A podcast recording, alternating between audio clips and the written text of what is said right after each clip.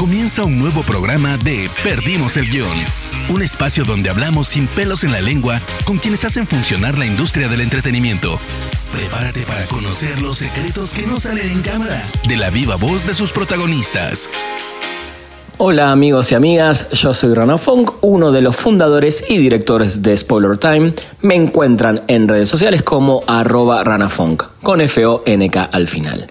Hoy tuve la suerte y el privilegio de charlar y entrevistar a la actriz mexicana Cristina Rodlo, que la habrán podido ver en Miss Bala, en la serie El Vato y en Too Old to Die Young, entre otras propuestas, nos habla de su carrera, de lo difícil que fue empezar y seguir en este camino y de todo lo que está haciendo y nos tiene para el futuro. La verdad es una charla fantástica, no se la pierdan. Empezamos hoy acá en Perdimos el Guión. Perdimos el guion. Hola Cristina, ¿cómo estás? Muy bien, ¿y tú? Bien, todo bien. ¿Qué tal la cuarentena? Acá pasándola lo mejor posible, pero bueno, por lo menos tenemos la tecnología que, que nos, nos puede ayudar a estar en contacto. Totalmente, gracias a Dios. Si no, ¿qué haríamos? Sí, ella? ¿qué haríamos, no? Pero bueno, te- lo primero que te quiero preguntar rápidamente es ¿cuándo eh, te diste cuenta que querías ser actriz y por qué?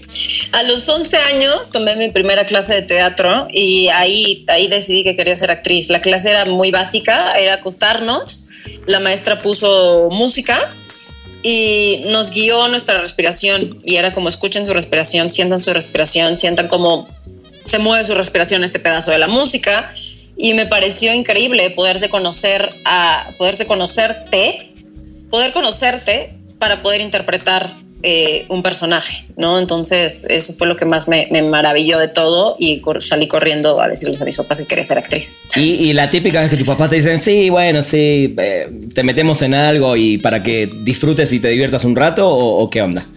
Claro, mis papás se botaron de risa y dijeron, ay, sí, sí, sí, la niña de 11 años se quiere ser actriz, normal, como muchos niños, yo creo que pasan por eso. Y jamás pensaron que, que era muy en serio, porque además yo cada año les decía a mis papás que quería ser actriz y que me quería ir a vivir a Nueva York. O sea, a partir de eso les empecé a decir y mis papás eran así de, ay, sí, ajá, al rato se le pasa, o sea, se le va a pasar en algún momento y pues nunca se me pasó. Totalmente. Y cuando decidiste meterte en esas primeras clases que me contabas, ¿cómo diste el paso siguiente para decir, esta sí es mi profesión o esto es lo que voy a querer hacer de grande, digamos? Pues siempre, o sea, siempre fue muy claro. O sea, para mí nunca hubo opción B. Siempre fue, desde, ese, desde esa primera clase yo recuerdo que dije, esto es lo que voy a hacer toda mi vida. O sea, me recuerdo haberme lo dicho, dije, esto lo voy a hacer toda mi vida. O sea, no hay más, no me voy a dedicar a nada más. Y entonces todo secundaria, pues estuve en clases de teatro de la escuela, que eran pues muy X, y, y yo era la única loca que quería actuar y todos los demás nomás querían pasar el tiempo haciendo nada. Claro. Eh, y en prepa descubrí eh, una academia de teatro. Yo iba a prepa en la tarde y, y la prepa, digo, la, la academia era de como de 9 a 11 o de, de 10 a 12, no me acuerdo, pero era en la noche. Y pues entré, mis papás me dijeron, ay, pues sí, entra para que ya se te quite el, gustito y el gusanito. Entré y bueno, pues el gusanito nomás creció más y más y más, obviamente. Totalmente. Y después, ¿cómo diste eh, el paso para irte a Nueva York? ¿no? Porque decidiste irte a estudiar allá, donde es un poco la meca de- del teatro, básicamente. Sí, yo siempre quise estudiar en Nueva York, sea, siempre desde chiquita les dije, me voy a ir a estudiar a Nueva York, me voy a estudiar a Nueva York. Mis papás se botaban de risa. Y en el último año de prepa, pues obviamente cuando ya era muy en serio, quiero irme a estudiar a Nueva York, eh, mis papás eran así de, pues no, vas a estudiar una carrera normal. Y yo, no, me voy a estudiar a Nueva York. Entonces yo empecé a mandar como, a pedir información en las distintas academias en, en Estados Unidos, en Nueva York. Ajá. Y AMDA, que es donde me fui a estudiar, The American Musical and Dramatic Academy, hacían eh, antes, hace nueve, 10 años, eh, castings en castings abiertos, bueno, privados Ajá. en Monterrey y en México. Entonces me hablan y me dicen, oye, vamos a hacer casting en, en Monterrey, vamos a hacer audiciones en Monterrey y en México, ¿te gustaría ir? Y yo, claro, por supuesto que sí. Este, me dicen, bueno, pues, tienes que obviamente pagar por Sí, la audición. claro. Y, y tienes que preparar dos monólogos, obviamente en inglés. Entonces yo les digo que sí, por supuesto, hablo con mis papás, yo era menor de edad, hablo con mis papás y mis papás me dicen, ¿sabes qué? Sí, te vamos a llevar, claro que te vamos a llevar para que yo soy Torreón, Monterrey está muy cerca, y me dicen, sí, te, te voy a llevar nomás para que, para que ya, o sea, porque no, no, no va a quedar, no sé cuánta gente audiciona, Claro. este, y ya, vas a estudiar una carrera normal, yo estaba a punto de graduarme. vamos a hacer el casting. Esto fue en abril, pues, que habrá sido, sí, marzo. Ajá. Eh, yo me graduaba en mayo. Voy con mi mamá, me acompaña a hacer el casting, hago el casting y yo era así felicidad absoluta de estar rodeada de pura gente que quería hacer eso también. Eh, y bueno, yo me acuerdo que estaba soñada, me acuerdo que en el casting estaba soñada, cero nervios, súper emocionada, hago el casting eh, y al mes me contestan, me llega la carta de AMDA y me dice mi papá, te llegó la carta. No, me dice mi papá, te llegó esto de FedEx. Sí. Y yo, entonces, mi corazón empezó a latir al máximo. Obvio. Abro la carta yo sola en, en el cuarto de mis hermanos, porque mi, mi, mi- yo, mi, mi casa, la casa de mis papás en ese entonces era muy chiquita y yo no tenía puerta. O sea, yo viví, mi cuarto no tenía puerta. Entonces yo me meto al cuarto de mis hermanos, que sí tenía puerta, cierro. Mis hermanos estaban en el cuarto de mis papás, mi papá estaba en mi cuarto y mi mamá estaba en el baño. Eh, cierro la puerta, temblaba, yo temblaba, saqué la hoja y lo primero que veo es congratulations. Wow. La vuelvo a meter, nerviosa, así de, ay, ¿qué va a pasar?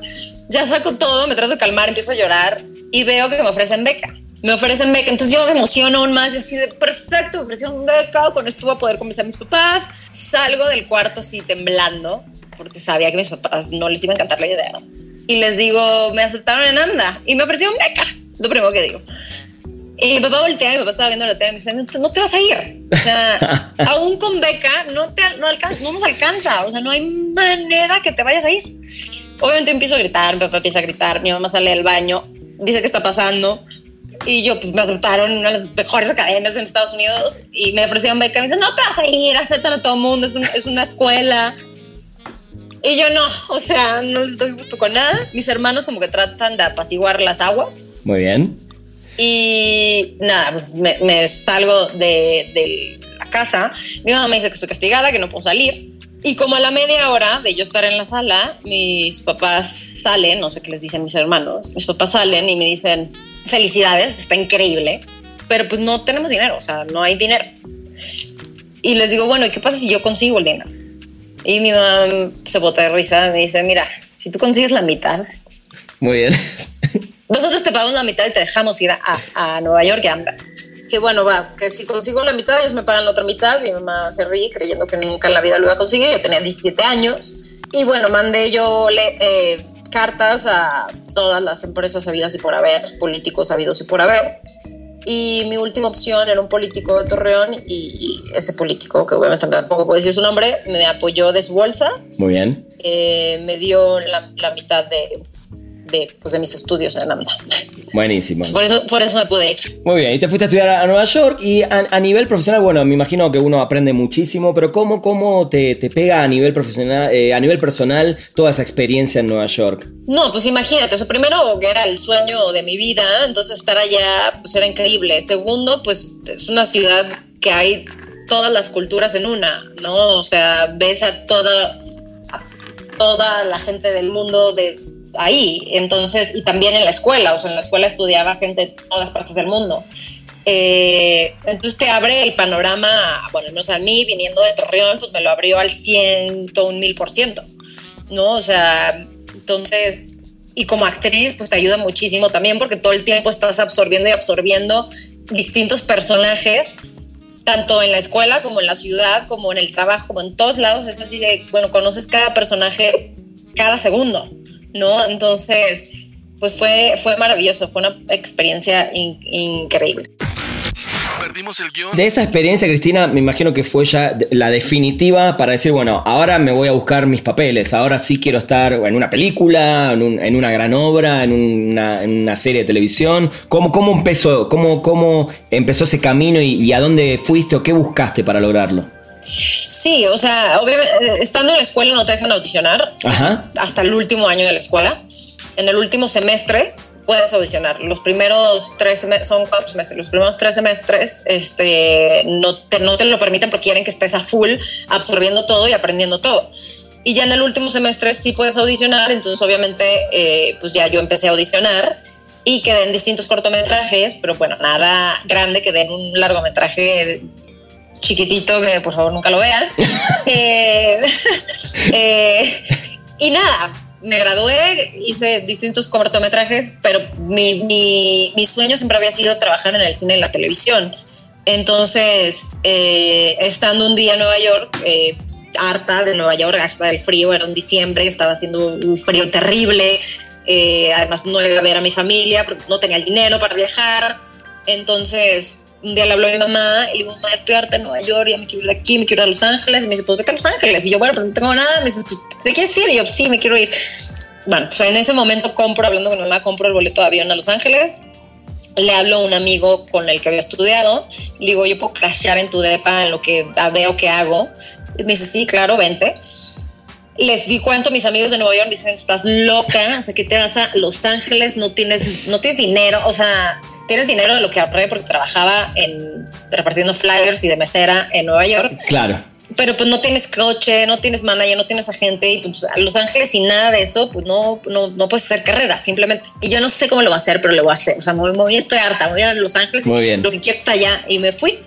Me fui a Los Ángeles y al los tres días mandé eh, mi, mi, headshot, mi foto, mi, mi, mi currículum y una letra diciendo quién era, dónde había estudiado, con una carta eh, a, a, todas las agencias, a todos los managers, a todos los directores de casting, productores eh, de, del mood de, de, Los Ángeles, de, sí. así, de Hollywood. Sí, ¿no? tal cual. Ahí está la, la meca, ¿no? Ajá. Y dije, uno me tiene que responder. Yo mandé así una cantidad de sobres, una locura. Yo creo que me mandé fácil unos 300, 400 sobres. Además lo hiciste a la, a la, vieja usanza, o sea, a la vieja manera. Hoy, Sí. hoy la gente ya se acostumbró a mandar un mail o llenar un formulario online, Sí. ¿no? Básicamente. Sí, sí, sí. O sea, Sí, yo lo hice a, a la vieja usanza, pero eso también fue hace 10 años. Entonces, claro, sí, sí, sí. eh, pues todavía se usaba mandar mail por, por email. Por el correo, email. sí, sí. Ajá, por el correo.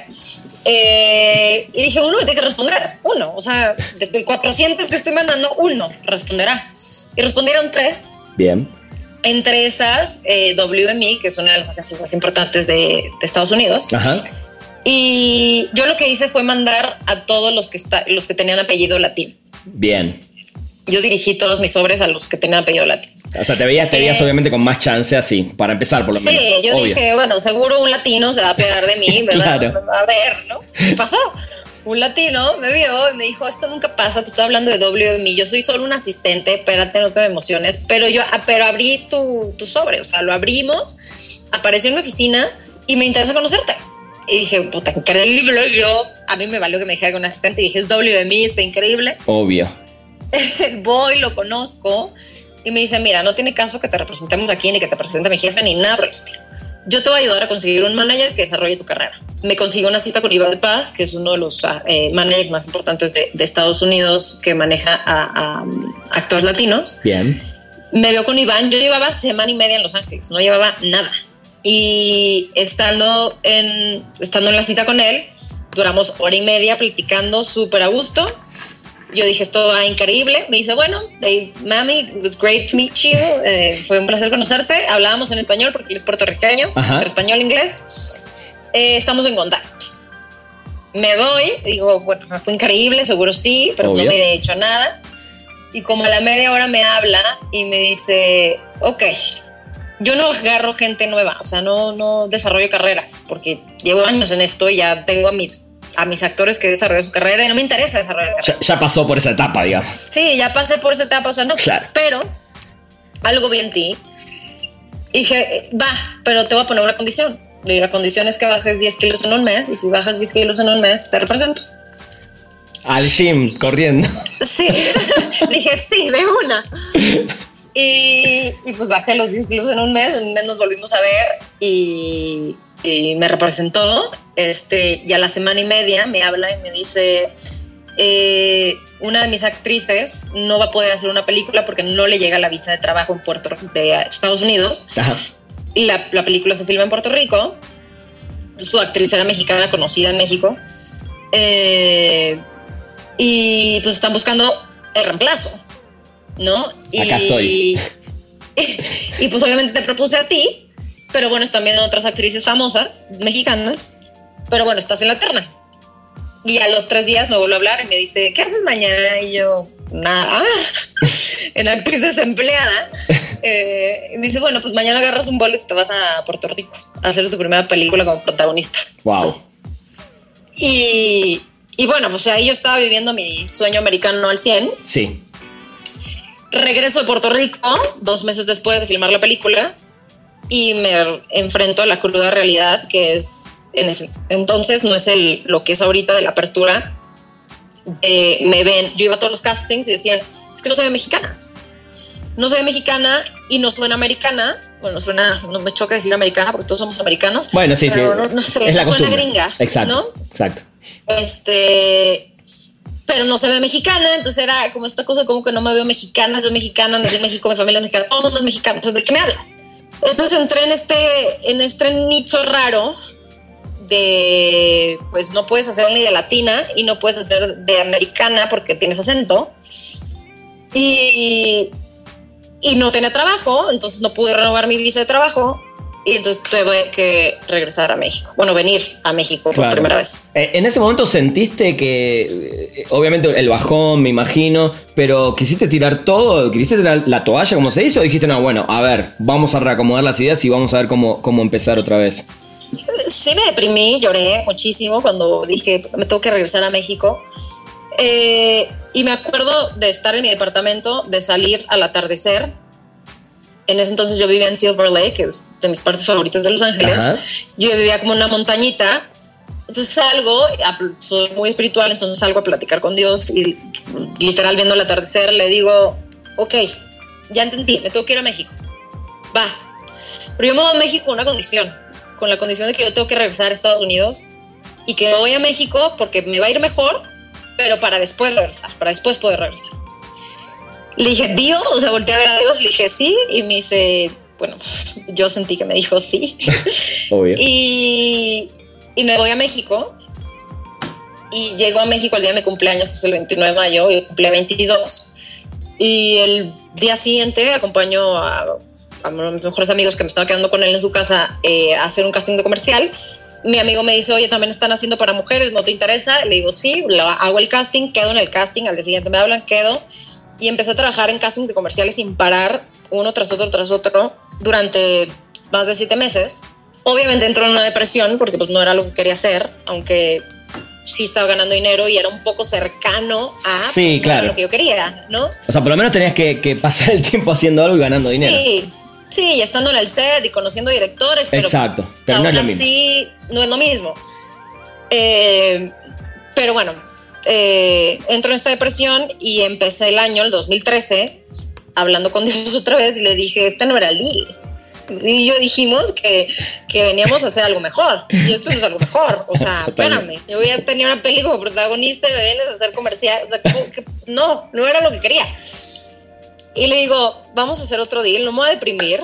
Muy bien. Voy a salir de esta depresión, pero no voy a volver a ir a un casting de comerciales. Y voy a quedar ya en algo que es lo que yo quiero, que es una serie o una película. Y dejo de ir a castings de comerciales. Entonces, todo enero, febrero, marzo y abril no voy a castings comerciales. Gracias a Dios hice muchos castings, entonces, pues digo muchos comerciales, entonces tenía dinero ahorrado. Pero bueno, llega un punto en el que ese dinero ahorrado, pues también se agota. Sí, claro. Y en mayo, en mayo quedo en mi primer proyecto en México, que de hecho se hizo en Argentina, que se llama 24 casetas. Muy bien. Y esa fue a través de una productora mexicana que fue a filmar a Buenos Aires. Sí, sí, sí, sí. Y, y nada, quedó ahí y a partir de ahí, gracias a Dios, eh, no he parado de trabajar y esperemos así siga y vuelvo a tocar madera. Totalmente. Eh, eh, igual a mí me sorprende mucho porque este, es una carrera corta en cuanto a, a longevidad, en cuanto a años, pero ya existe mucho. Y, llegó el momento de cuando volviste a Los Ángeles, ¿no? De, hacer nuevamente, o, hacer tu primera película para Hollywood, que es esta remake de Miss Bala con una directora que es eh, impresionante, que tiene un trabajo espectacular como Catherine Hadwick. Eh, y me imagino cómo te cambió eh, esa película y, estar por primera vez de alguna manera en una producción hollywoodense, ¿no? Que creo que todos aspiran a eso. Sí, fue pues es un sueño hecho realidad. O sea, de la primera, creo que las películas que más me marcó cuando yo era chiquita era 13, que es a los 13, que es una película de Catherine Hardwick. Sí y me acuerdo de haberla visto cuando yo era, tenía 13 años y de decir, wow, quiero eso, yo quiero estar ahí. Entonces cuando me llega el casting de que es Catherine Harwick, pues es lo que ha soñado, ¿no? Toda la vida y por lo que he trabajado desde muy chiquita. Eh, Recuerdo además eh, con, con una Ivan Rachel Wood de 13 sí, años, de ¿no? 13 años. Que hoy la estamos viendo brillar en Westworld, por ejemplo. Sí. Que es una gran, es increíble, es una gran actriz. Totalmente. ¿Y cómo te cambió la experiencia de, en general y cómo fue la experiencia con esa directora puntualmente? Fue increíble, la verdad es que Catherine es una, una gran directora y lo tenía, como, lo tenía muy claro y trabaja mucho en equipo y, y fue como irnos dos semanas antes de empezar el rodaje a Tijuana, que se grabó todo en Tijuana, este, para conocernos Ismael, Gina y yo, que éramos Ajá. como los principales, que Sí. tenemos más eh, conexión, bueno, y Richie Abarca también. Entonces los cuatro estábamos como muy concentrados en conocernos, en llevarnos bien, en, en- o sea, Catherine quería que, hubiera como mucha química entre todos, que, que se vea, que se viera en pantalla. Entonces tuvimos muchos ensayos pre empezar. Este, así es como trabajó Catherine con nosotros. Sí. Y en el set, pues eso, o sea, también cuando llegas a Estados Unidos te das cuenta que, pues obviamente el dinero es muchísimo más grande, entonces las posibilidades de hacer muchas tomas Claro. es, mu- es mucho más grande. Sí, sí. Entonces, pues, pues sí, eso fue como las primeras cosas de shock que dices, wow, o, sea, puedes hacer 20 tomas cuando en México haces tres y, y ya, y la que sigue, porque... Y como salga. No, no, y como salga, porque no se alcanza el dinero. Exacto. Entonces, cuando entras a una producción americana o hollywoodense, Sí. eh, pues sí cambia absolutamente todo. ¿no? Totalmente. Las posibilidades son muchísimo más grandes y, y la producción es enorme. Y, y eso que la nuestra era una producción pequeña americana. Claro, claro. Eh, lo que llamarían los gringos y medio indie. Perdimos el guion. Cuando, cuando te llega esto estabas haciendo El Vato, ¿no? Una, una comedia genial eh, que, se, que se ve en Netflix. Y, y- y cómo influyó de alguna manera que hagas esta comedia en, en Los Ángeles, está creo que casi íntegramente grabada ya. Eh, y cómo influyó y cómo fue el, el traspaso de hacer esto a una película de Hollywood. Sí, justo estábamos filmando El Vato aquí en Los eh, bueno, allá en Los Ángeles, Sí. estoy en México. Eh, este, cuando me llegó el casting para hacer Miss Bala, eh, y mi agencia de México me manda el casting, yo estoy filmando en Los Ángeles, eh, estábamos a punto de cerrar una serie en, en México muy grande, Ajá. pero pues estábamos en las negociaciones y no estábamos llegando como a un acuerdo muy fijo. Le comento yo a mi manager americano, y mi manager eh, gringo me dice, haz el casting, no perdemos nada. Hago el casting, nos el casting lo estaba haciendo Carla Hull. Ajá. Este, Carla nos habla al día siguiente, nos dice, oye, queremos ver a Cristina en callback.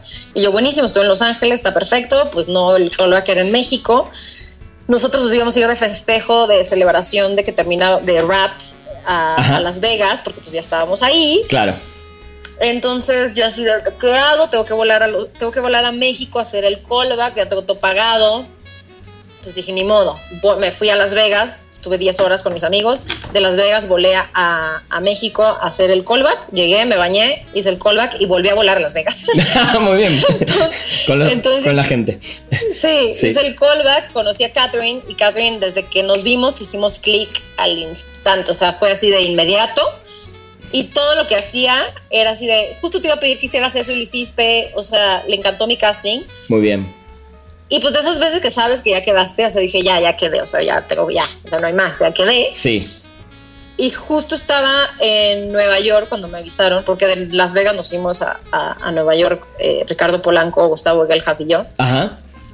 Eh, y estando en Nueva York me avisaron que, que había quedado en, en la película. ¿Cómo, ¿Cómo te cambia la vida eh, haber estado.? por- porque por un lado es una película de Hollywood, ¿no? Con, como decís, una producción más grande, con ya una directora con una carrera. Y por otro lado, en Netflix, eh, El Vato es una serie además que gana un Emmy. Y es hoy en día, Netflix te da la posibilidad de que te estén viendo en casi 200 países a la vez. ¿Cómo te abre la puerta a eso? Y sentís que es, eso fue un- o sea, el punto crucial para todo lo que vino después. Sí, sí creo que, o sea, para, me- para Latinoamérica haber hecho el vato fue lo, lo- lo mejor, además de que fue un proyecto divino y que hice grandes amigos. Eh, para darme a conocer, o sea, mucha gente, yo tenía ya, cuando hice el vato yo tenía seis años de carrera, Ajá. muy poca gente conocía. Y cuando hice el vato, pues sí, nos dimos a conocer, yo creo que todos los que estábamos en el vato muchísimo más, o sea, a excepción de Mao, que ya llevaba un- una trayectoria muchísimo más grande. Eh, eh, Ricardo, Gustavo y yo y, el Daza, este, pues nos dimos a conocer muchísimo, porque además a la gente le, encantó. Y después, obviamente, ganar el Emmy eh, era para NBC, o sea, al final del día, pues también era, era una serie para Hollywood, aunque era en español. Eh, entonces sí, empezó a abrir como un nicho, me abrió como un pequeño nicho a regresar a donde yo quería. Pero obviamente Misbala fue el parteaguas de mi carrera. O sea, Misbala me, me cambió todo. O sea, cuando yo termino Misbala, justo antes, antes de terminar Misbala, yo seguía haciendo Misbala, me empezaron a llegar castings para series y para películas americanas que no me habían llegado nunca. Bien. Entonces, porque la gente empieza a hablar y, y así funciona esto. O sea, haces una cosa y aunque no la hayan visto, ya es como, ok, ¿quién es ella? ¿No? Eh, aunque no haya salido. O sea, le pudo haber ido bien, le pudo haber ido mal. A la película no les importa. Era como, en ese momento es, ¿quién es la nueva latina? Claro. Este, que además estaba cambiando el, el, concepto de los latinos, ya se estaban abriendo, que los latinos venimos de distintas formas y colores. Entonces, por fin estaba cambiando eso. Esto fue hace tres años, cuatro años.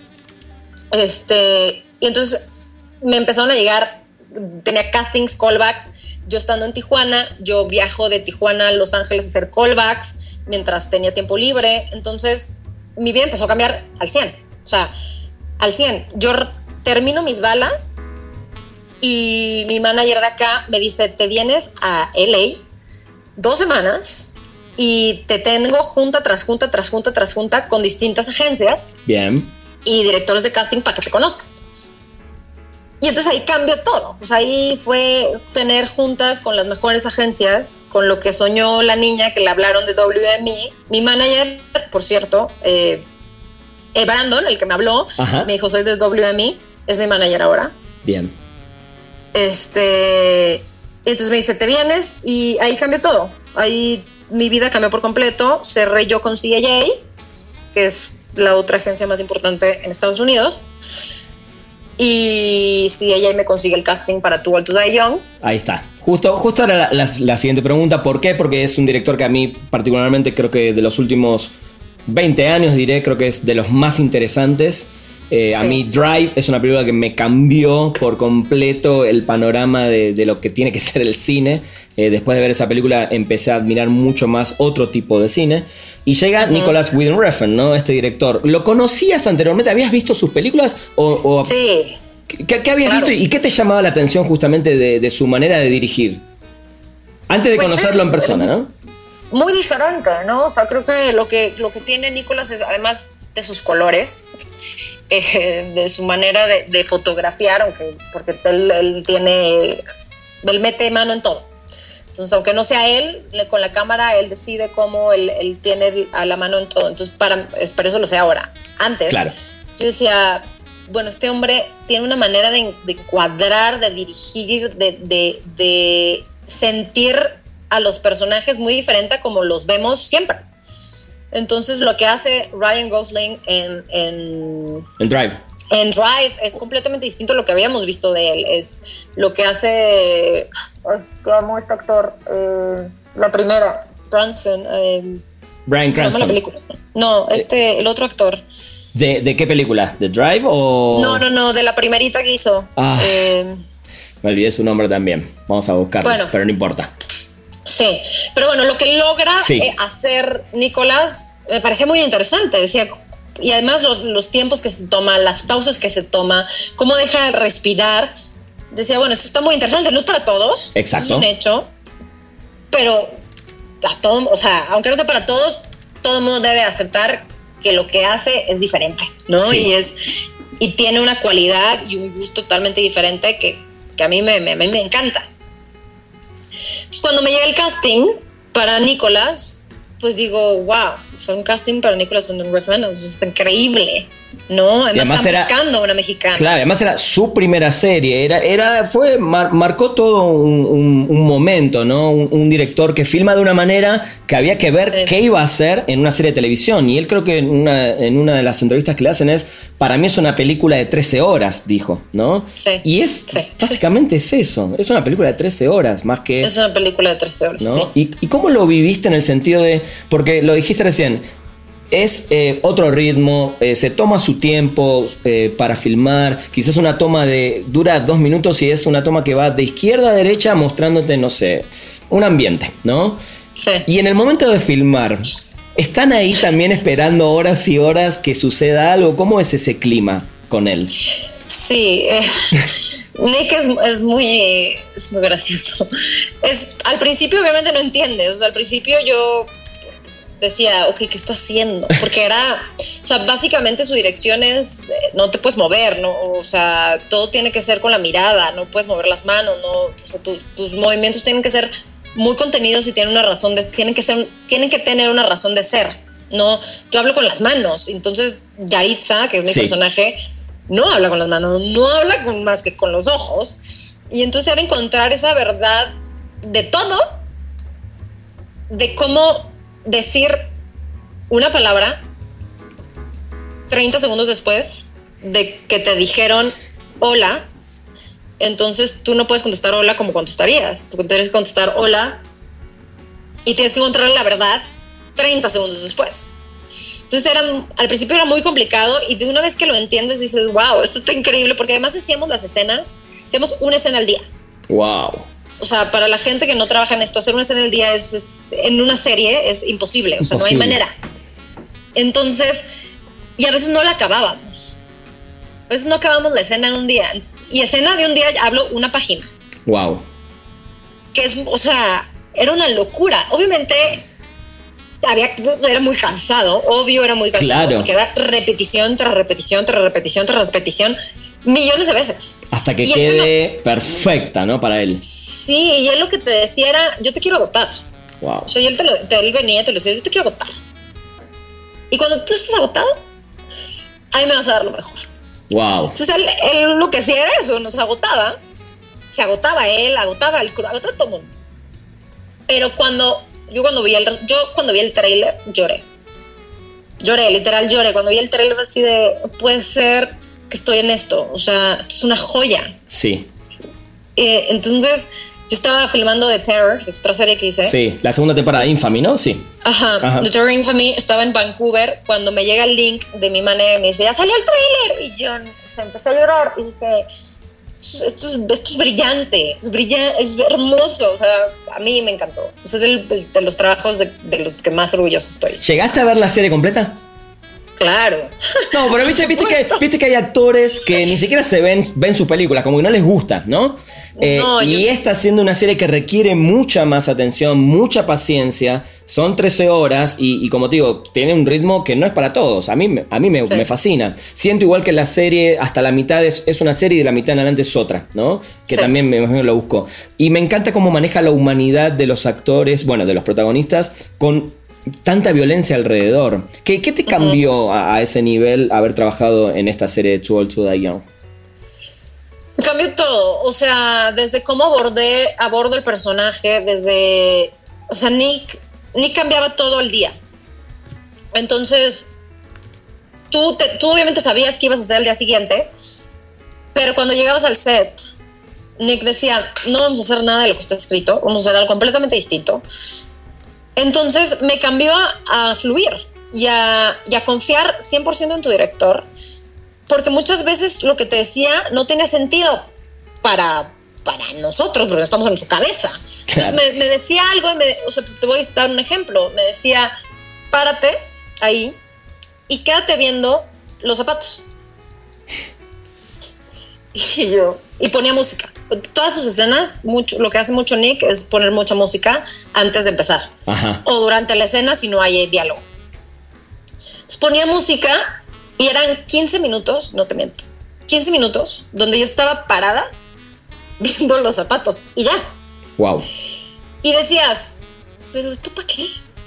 Y bueno, cuando ves su serie, entiendes el para qué de todo. Hay cosas que se quedaron y hay cosas que no se quedaron. Claro. Pero entiendes, el, el- entiendes cómo funciona su cabeza, que él, él está en otro mundo donde ve otra cosa que uno no ve y que tienes que confiar 100%. Y me acuerdo una vez que Nick llegó y me dijo, ¿qué crees que quiere tu personaje? O sea, le hice la cara que te acabo de hacer, que es así de, ¿qué? ¿Me estás preguntando a mí? ¿Qué quieres que Claro. Dije, Nick, no tengo la. O sea, que es un actor debe saber. Bueno, yo no sabía. Le dije, no tengo la remota idea. O sea, yo voy al día contigo con lo que tú me dices y lo voy creando contigo con lo que me estás diciendo. Pero, ¿qué quiere mi personaje? Tu idea. O sea. Qué genial. Pero, pero cuando lo ves. Entendés todo. entiendes todo y entiendes qué quiere Yaritza, lo tiene clarísimo. Y uno pensaría que yo lo sabía desde el minuto uno cuando me dieron el guion. No, o sea, ya, yo no tenía la más remota idea. Lo bueno es que filmamos en orden cronológico. Entonces, Ah. obviamente, nos ayudaba muchísimo. Claro. Eh, pero bueno, aprendí eso, aprendí a fluir, a dejarme ir, a confiar en mi director, a, a soltarte, a soltarte muchísimo, a, entender que los personajes, que eso obviamente lo sabía, pero ahí lo experimenté aún más, que los personajes son completamente distintos unos.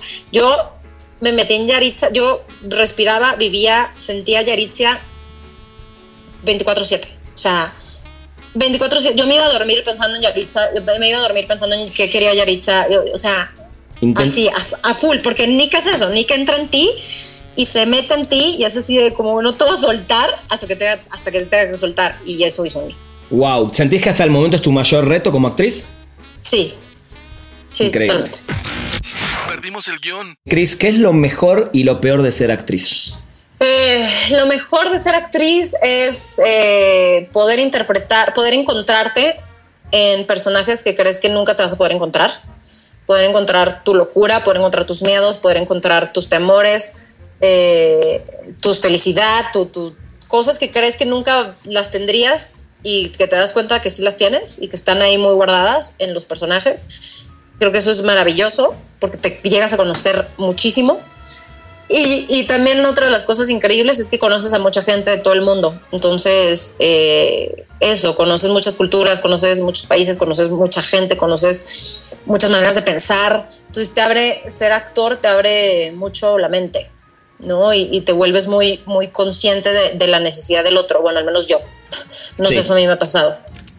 Y yo creo que lo peor es la, la soledad, la- el, el pasar tanto tiempo solo. Y, y eso se da por el tema de, de- de los ensayos, del camarín, del viaje, de, de- ¿Por qué se da la soledad? ¿Por qué un actor es solitario? Porque te la pasas trabajando, o sea, tu, tu, tu trabajo, bueno, al menos yo, yo creo que todos los actores Ajá. que eh, hacen esto porque es verdaderamente su pasión, estás en el set del... Si trabajas en México, estás en el set de lunes a, vier- de lunes a sábado. Si estás en el set en Estados Unidos, trabajas de lunes a viernes. Pero terminas agotado, trabajas de, de 12 a 16 horas diarias. Entonces terminas agotado. Entonces el fin de semana, pues lo único que quieres es descansar, lo único que quieres es dormir, lo único que quieres es comer, es, o sea, olvidarte del personaje, olvidarte de la gente, olvidar- porque además ves a 300 personas diarias. Exacto, sí, sí, Entonces lo último que quieres ver es gente. sí, totalmente. Entonces sí, llegas y te encierras en tu mundito porque dices, ¿para qué salgo? No, y entonces el lunes vuelvo a trabajar y tengo que aprenderme el guion y tengo que aprenderme las escenas. Entonces, pues sí, vives una vida muy solitaria y además viajas. Entonces, si estás viajando, pues no puedes ver ni a tu familia, no puedes ver a, a- a tu pareja si llegas a tener, ni a tus amigos, ni a nadie. Entonces, te ya acostumbras también, te acostumbras a esa soledad y te empieza a gustar, pero también pues, es tanto tiempo solo que uno pasa que te, te gusta Totalmente. creo que una película que lo describe muy bien es Beginners, que Mel- Melanie Laurent hace Ajá. de una actriz y que es eso, que ella lo dice en algún momento, es que he estado tanto tiempo sola que compartir contigo es como, ¿cómo le hago? Totalmente, es muy difícil. Chris, ¿cómo ves eh, ahora, sobre todo en estos días, nos estamos dando cuenta de la necesidad del streaming, de los contenidos, ¿no? Con todo lo que está pasando, que no se puede ir al cine. Eh, creo que hay un cambio. eh, aparece una plataforma como Quibi, ahora que son episodios de 10 minutos. Hay unos cambios impresionantes. Creo que estamos viviendo en una época justo de cambios en la industria. ¿Cómo la ves de acá a 10 años esta industria del entretenimiento? De aquí a 10 años, Sí. ¿cómo va a cambiar? Mira, yo soy una romántica, entonces espero, espero que no se vaya el cine, lo único que yo pido. O sea, espero que, que sigamos yendo al cine, eh, porque creo que una de las cosas que ha pasado con las plataformas, que son increíbles, que son maravillosas, que nos acercan al mundo, que hay cosas muy buenas, pero también nos hacen muy huevones. O sea, lo que hace la, la, la ciencia es que nos vuelve muy huevones. Y lo tenemos todo al alcance y lo tenemos todo muy fácil. Entonces, ¿para qué salir? ¿para qué ver a nuestros amigos? ¿Para qué? O sea, uno se encierra porque tengo todo al, con mi celular. Con mi celular tengo todo. Entonces, ¿para qué?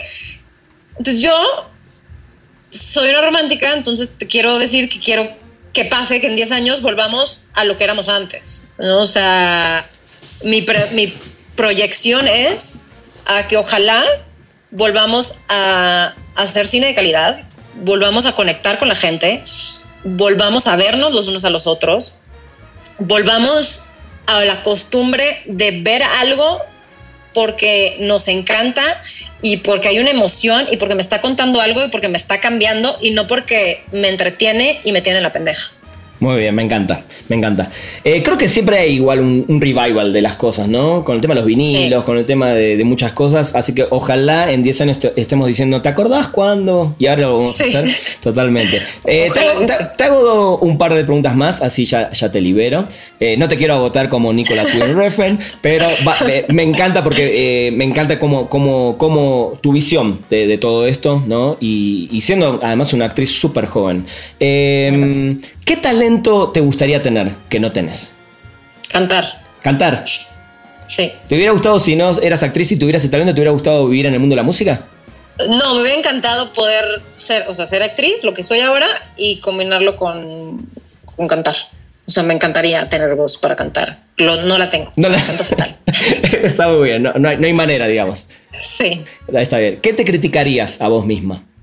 ¿Ahora? Sí, Sí, en estos días, ¿qué te criticarías? O, en, tus cosas, o en, algo que dijiste, esto no lo volvería a hacer. Mira, creo que todo, todo lo que somos es por algo que hicimos, ¿no? Entonces, eh, aunque hay cosas que me gustaría haberlas hecho diferente, eh, me llevaron a ser lo que soy ahora y a tener el aprendizaje que tengo ahora. Entonces, no me gustaría cambiar nada porque todo, pues todo me ha llevado a algo y todo me ha llevado a crecer y a ser mejor persona. Me hubiera encantado en muchos casos no haber tenido que eh, lastimar gente para conocerlo, para conocerme. Eh, pero bueno, el ser humano está en constante cambio y en constante aprendizaje todo el tiempo. Entonces, pues era parte de mi proceso y lo tenía que vivir y me tocó vivirlo así. Eh,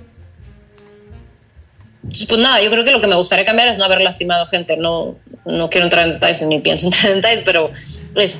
Está muy bien. ¿A qué aspiras en tu carrera y en tu vida personal? A lo que tengo, o sea, seguir haciendo lo que hago, a, trabajar en mi carrera toda la vida, hasta el día que me muera, a poder dirigir, bien. Eh, escribir mis propios proyectos, producir mis propios proyectos y, y poder tocar los corazones de la gente, ¿no? Yo creo que es a lo que más aspira un actor, el poder el poder entrar a sus casas y, pero no solo entrar a sus casas para entretener, sino entrar a sus casas para tocarles un botoncito y cuestionarles botoncitos y,